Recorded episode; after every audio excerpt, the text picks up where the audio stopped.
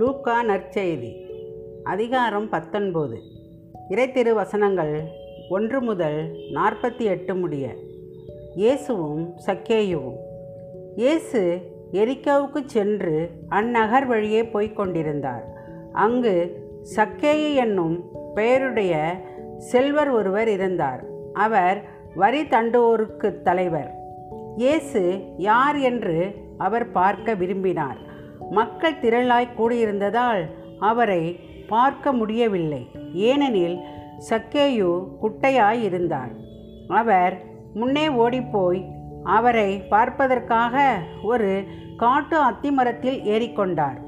இயேசு அவ்வழியேதான் வரவிருந்தார். இயேசு அந்த இடத்திற்கு வந்தவுடன் அண்ணாந்து பார்த்து அவரிடம் செக்கேயு விரைவாய் இறங்கி வாரும். இன்று உமது வீட்டில் நான் தங்க வேண்டும் என்றார். அவர் விரைவாய் இறங்கி வந்து மகிழ்ச்சியோடு அவரை வரவேற்றார். இதை கண்ட யாவரும் பாபியிடம் தங்கப் போயிருக்கிறாரே இவர் என்று முணுமுணுத்தனர். சக்கேயு எழுந்து நின்று ஆண்டவரே என் உடைமைகளில் பாதிய ஏழைகளுக்கு கொடுத்து விடுகிறேன். எவர் மீதாவது பொய்க்குற்றம் சுமத்தி எதையாவது கவர்ந்திருந்தால் நான் அதை நான்கு மடங்காக திருப்பி கொடுத்து விடுகிறேன் என்று அவரிடம் கூறினார். இயேசு அவரை நோக்கி இன்று இந்த வீட்டிற்கு மீட்பு உண்டாயிற்று. ஏனெனில் இவரும் ஆபிரகாமின் மகனே. இழந்து போனதை தேடி மீட்கவே மானிட மகன் வந்திருக்கிறார் என்று சொன்னார். மினா நாணய ஓமை. இயேசு எருசலேமை நெருங்கி வந்து கொண்டிருந்தார். அவர் சொன்னதை கேட்டுக்கொண்டிருந்தவர்கள் இரையாட்சி உடனடியாக தோன்றப் போகிறது என்று நினைத்தார்கள். அப்போது இயேசு மேலும் ஓர் ஓமையை சொன்னார். உயர் குடிமகன் ஒருவர் ஆட்சுரிமை பெற்று வர தொலைநாட்டிற்கு போக புறப்பட்டார். அப்போது அவர் தம் பணியாளர்கள் பத்து பேரை அழைத்து பத்து மினாக்களை அவர்களிடம் கொடுத்து அவர்களை நோக்கி நான் வரும் வரை இவற்றை வைத்து வாணிகம் செய்யுங்கள் என்று சொன்னார். அவருடைய குடிமக்களோ அவரை வெறுத்தனர். எனவே இவர் அரசனாக இருப்பது எங்களுக்கு விருப்பமில்லை என்று சொல்லி தூது அனுப்பினர். இருப்பினும் அவர் ஆட்சுரிமையை பெற்று திரும்பி வந்தார். பின்னர் தம்மிடம் பணம் வாங்கியிருந்த பணியாளர் ஒவ்வொருவரும் ஈட்டியது எவ்வளவு என்று அறிய அவர் அவர்களை கூப்பிட்டு அனுப்பினார். முதலாம் பணியாளர் வந்து ஐயா உமது மினாவை கொண்டு பத்து மினாக்களை சேர்த்துள்ளேன் என்றார். அதற்கு அவர் அவரிடம் நன்று. நல்ல பணியாளரே மிகச் சிறிய பொறுப்புகளில் நம்பிக்கைக்கு உரியவராயிருந்தீர். எனவே பத்து நகர்களுக்கு அதிகாரியாயிரும் என்றார். இரண்டாம் பணியாளர் வந்து ஐயா உமது மினாவை கொண்டு ஐந்து மினாக்களை ஈட்டியுள்ளேன் என்றார் அவர். எனவே நேர் ஐந்து நகர்களுக்கு அதிகாரியாயிரும் என்று அவரிடமும் சொன்னார். வேறொருவர் வந்து ஐயா இதோ உமது மினா ஒரு கைக்குட்டையில் முடிந்து வைத்திருக்கிறேன். ஏனெனில் நீர் கண்டிப்புள்ளவர் என்று உமக்கு அஞ்சி இப்படி செய்தேன். நீர் வைக்காததை எடுக்கிறவர் நீர் விதைக்காததை அறுக்கிறவர் என்றார். அதற்கு அவர் அவரிடம் கொள்ளாத பணியாளே உன் வாய்ச்சொல்லைக் கொண்டே உனக்கு தீர்ப்பிடுகிறேன். நான் கண்டிப்பானவன் வைக்காததை எடுக்கிறவன் விதைக்காததை அறுக்கிறவன் என உனக்கு தெரியுமல்லவா?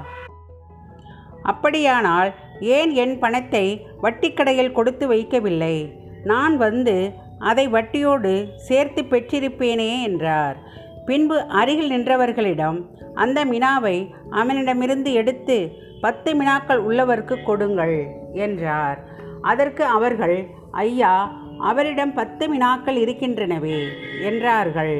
அவரோ உள்ளவர் எவருக்கும் கொடுக்கப்படும் இல்லாதோரிடமிருந்து உள்ளதும் எடுக்கப்படும் என உங்களுக்கு சொல்கிறேன் என்றார். மேலும் அவர் நான் அரசனாக இருப்பதை விரும்பாத என் பகைவர்களை இங்கு கொண்டு வந்து என் முன் படுகொலை செய்யுங்கள் என்று சொன்னார். எருசலேம் பணி. வெற்றி ஆர்ப்பரிப்போடு இயேசு எருசலேமில் நுழைதல். இவற்றை சொன்ன பின்பு இயேசு அவர்களுக்கு முன்பாக எருசலேமுக்கு புறப்பட்டு சென்றார். ஒளிவம் என வழங்கப்படும். மலை அருகிலுள்ள பெத்பகு பெத்தானியா என்ற ஊர்களை அவர் நெருங்கி வந்தபோது இரு சீடர்களை அனுப்பினார். அப்போது அவர் அவர்களிடம் எதிரே இருக்கும் ஊருக்குள் போங்கள். அதில் நுழைந்ததும் இதுவரை யாரும் அமராத ஒரு கழுதைக்குட்டி கட்டி வைக்கப்பட்டிருப்பதை காண்பீர்கள். அதை அவிழ்த்து கொண்டு வாருங்கள். யாராவது உங்களிடம் ஏன் அவிழ்க்கிறீர்கள் என்று கேட்டால் இது ஆண்டவருக்கு தேவை எனச் சொல்லுங்கள் என்றார். அனுப்பப்பட்டவர்கள் சென்று அவர் தங்களுக்கு சொன்னவாறே இருக்க கண்டார்கள். அவர்கள் அதை அவிழ்த்து கொண்டிருந்தபோது கழுதையின் உரிமையாளர்கள் கழுதையை ஏன் அவிழ்க்கிறீர்கள் என்று அவர்களிடம் கேட்டார்கள். அதற்கு அவர்கள் இது ஆண்டவருக்கு தேவை என்றார்கள். பின்பு அதை இயேசுவிடம் ஓட்டி வந்தார்கள். அக்கழுதையின் மேல் தங்கள் மேலுடைகளை போட்டு இயேசுவை அதன் மேல் ஏற்றி வைத்தார்கள். அவர் போய்க் கொண்டிருந்தபோது அவர்கள் தங்கள் மேலுடைகளை வழியில் விரித்து கொண்டே சென்றார்கள். இயேசு ஒளிவ மலைச்சரிவை நெருங்கினார். அப்போது திரண்டிருந்த சீடர் அனைவரும் தாங்கள் கண்ட எல்லா வல்ல செயல்களுக்காகவும் உரத்த குரலில் மகிழ்ச்சியோடு கடவுளை புழத் தொடங்கினர். ஆண்டவர் பெயரால் அரசராய் வருகிறவர் பேரு பெறுக. விண்ணகத்தில் அமைதியும் மாட்சியும் உண்டாகுக என்றனர். அப்போது கூட்டத்தில் இருந்த பரிசேயர்களுள் சிலர் அவரை நோக்கி போதகரே உம் சீடர்களை கடிந்து கொள்ளும் என்றனர். அதற்கு அவர் மறுமொழியாக இவர்கள் பேசாதிருந்தால் கற்களே கத்தும் என நான் உங்களுக்கு சொல்கிறேன் என்றார். இயேசு எருசலேம் நகரை நோக்கி வந்ததும் அதை பார்த்து அழுதார். இந்த நாளிலாவது அமைதிக்குரிய வழியை நீ அறிந்திருக்க கூடாதா ஆனால் இப்போது அது உன் கண்களுக்கு மறைக்கப்பட்டுள்ளது. ஒரு காலம் வரும். அப்போது உன் பகைவர்கள் உன்னை சுற்றி அரண் எழுப்பி உன்னை முற்றுகையிடுவார்கள். உன்னையும் உன்னிடத்திலுள்ள உன் மக்களையும் எப்பக்கத்திலுமிருந்து நெருங்கி அழித்து உன்னை தரைமட்டமாக்குவார்கள். மேலும் உன்னிடம் கற்கள் ஒன்றின் மீது ஒன்று இராதபடி செய்வார்கள். ஏனெனில் கடவுள் உன்னை தேடி வந்த காலத்தை நீ அறிந்து கொள்ளவில்லை என்றார்.